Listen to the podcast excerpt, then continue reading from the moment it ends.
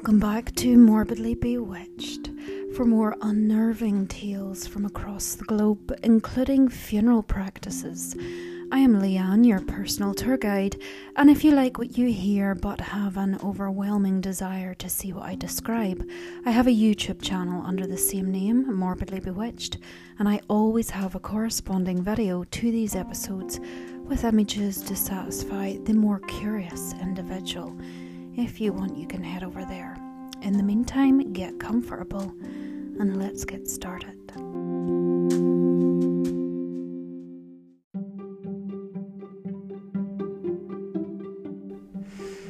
The Tsars of Russia. Tsar stands for the name given to the reigning dictator of the country. We all know that, especially at the minute, this is proving a horrendously dangerous position of power when one man can make whatever decisions he chooses without the agreement of the people. But as per usual, they are helpless to the process. And this was this has always been the case. But it brings me to one in particular. Lenin. Vladimir Lenin and his body. That's what I'm going to be discussing today. Born into nobility in 1870 in Simbirsk town and brother to Alexander, he had a colourful past. To cut a very, very, very long story short, his brother was executed at age 21 for trying to kill the then current Tsar with a homemade bomb. Vlad at the time was 17 and joined the revolutionary groups and philosophers preaching the word of another Russian philosopher, Karl Marx that in order to liberate Russia, it must be industrialized. The famine hit Russia in 1891, and it was estimated that 300,000 deaths had occurred due to the famine. But some believe this is an extremely small estimated figure, um, believing it to be more likely closer to 5 million. The farming, the famine being controlled mainly by the current Tsar, Lenin was um, strangely almost pleased, believing that this is what was needed to overturn the dictator of the time, and it would open people's eyes to just how cruel and blind the man was. Uh, Vlad seen his opportunity to win favouritism over the people by continuing to preach the word of Karl Marx and publish his spoken word in papers. At the time, this philosophy became known as Leninism and it continues. I will, um, let me see, just run through this as an extremely, extremely condensed timeline. So he was arrested, aged 26, exiled to Siberia. His name, Vladimir Lenin, was born from his ghostwriting, that wasn't his real name. He was released aged 30, moved to Munich of Germany, joined the revolutionary groups, the Bolshevik, which means majority, made friends with Stalin, formed a coup d'etat on the Winter Palace in 1917, took the Tsar by force, instantly got accepted and appointed as the new Tsar, had the Romanovs murdered, started getting ill in his 50s, died aged 53 in January 1924 body was embalmed and put on display.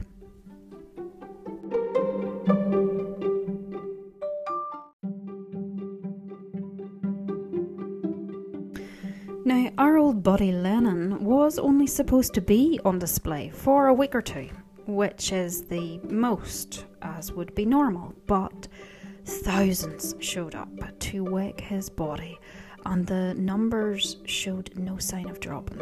In fact, it only seemed to increase as thousands mourned this man. In 1930, a permanent home and mausoleum was erected in the centre of Moscow, the Red Square, and this is where he is to this day, almost 100 years later. So, how? Um, I mean, he is the best looking corpse around. So, uh, how can this possibly be? Well, first off, it was January when he died, and the frigid temperatures of Russia in this month in particular worked like a massive fridge. The Kremlin uh, could see just how revered his remains were and commissioned a biochemist, a Boris Zibarsky, and a professor of medicine, Vladimir Volviv, to experiment the standard embalming would not achieve longevity. They did try to use multiple injection sites, but soon realised that all they were achieving were multiple puncture wounds along his body and uneven fluid dispersion. So, in order to work with this, they commissioned these two guys um, to try and look into um, what they could do outside of the standard embalming to keep him looking his best. Well, first of all, his brain was removed, and um, it's now in the Moscow Institute. Uh, they they seeped it in wax, and it's currently shaved into slithers, thousands of slithers, so that at the time they could examine his brain, and all of his other organs were removed to minimize the volume of decay because the area where decay will kick off first and foremost is internally, especially with the intestines. So, this this left his frame, essentially his frame, his skin, muscle, ligament, and soft tissue. Um, the issue to tackle being how to preserve this outer layer. Of course, this would require a dedicated lab.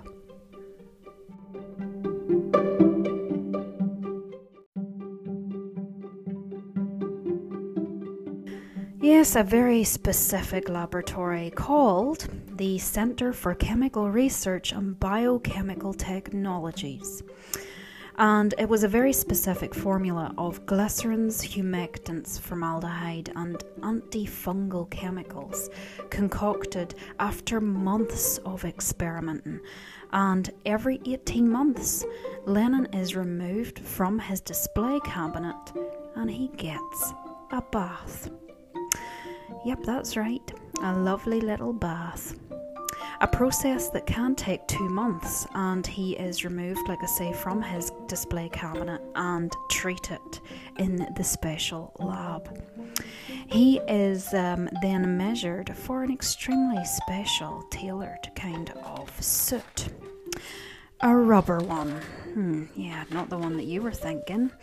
This lies right next to the skin, only leaving his hands, neck, and head exposed, exposed which, let's face it, is the only parts that's on display. This uh, thin layer of rubber keeps a layer of fluid directly against his 100 year old skin and keeps him preserved.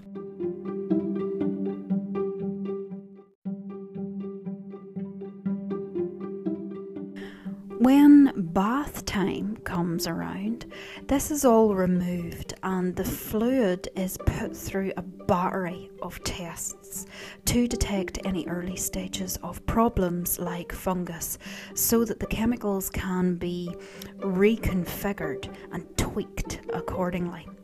Finally, his entire body is scanned for damage or deterioration and cleaned and patched with a special wax that perfectly mimics his skin.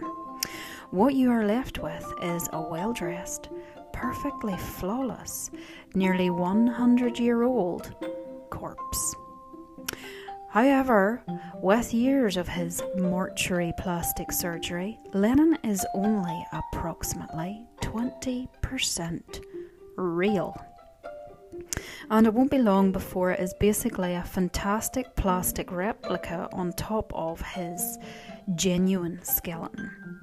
Nevertheless, he looks awesome, and that's all thanks to money lots and lots of money. The Lenin Lab um, technicians are so advanced, they have been called upon to look after leaders from around the world, like Vietnam and Japan.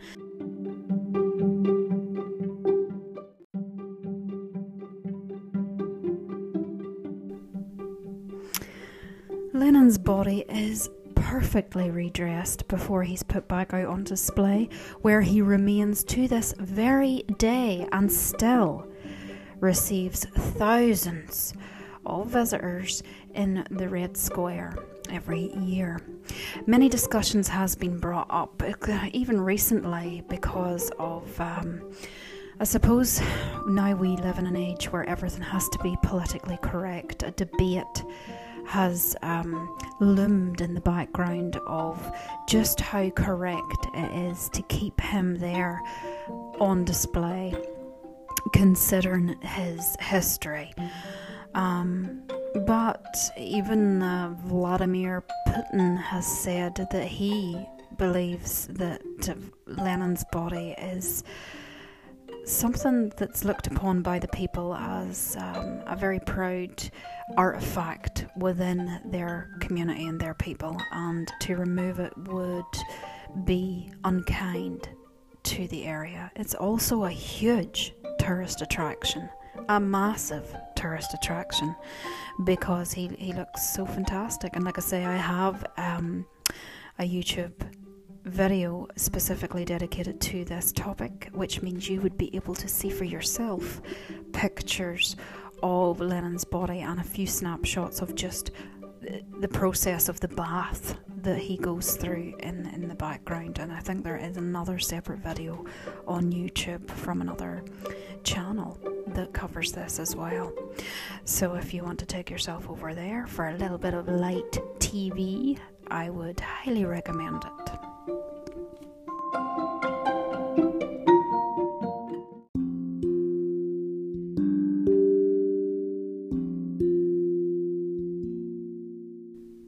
So there you go, the amazingly well preserved body of Vladimir Lenin.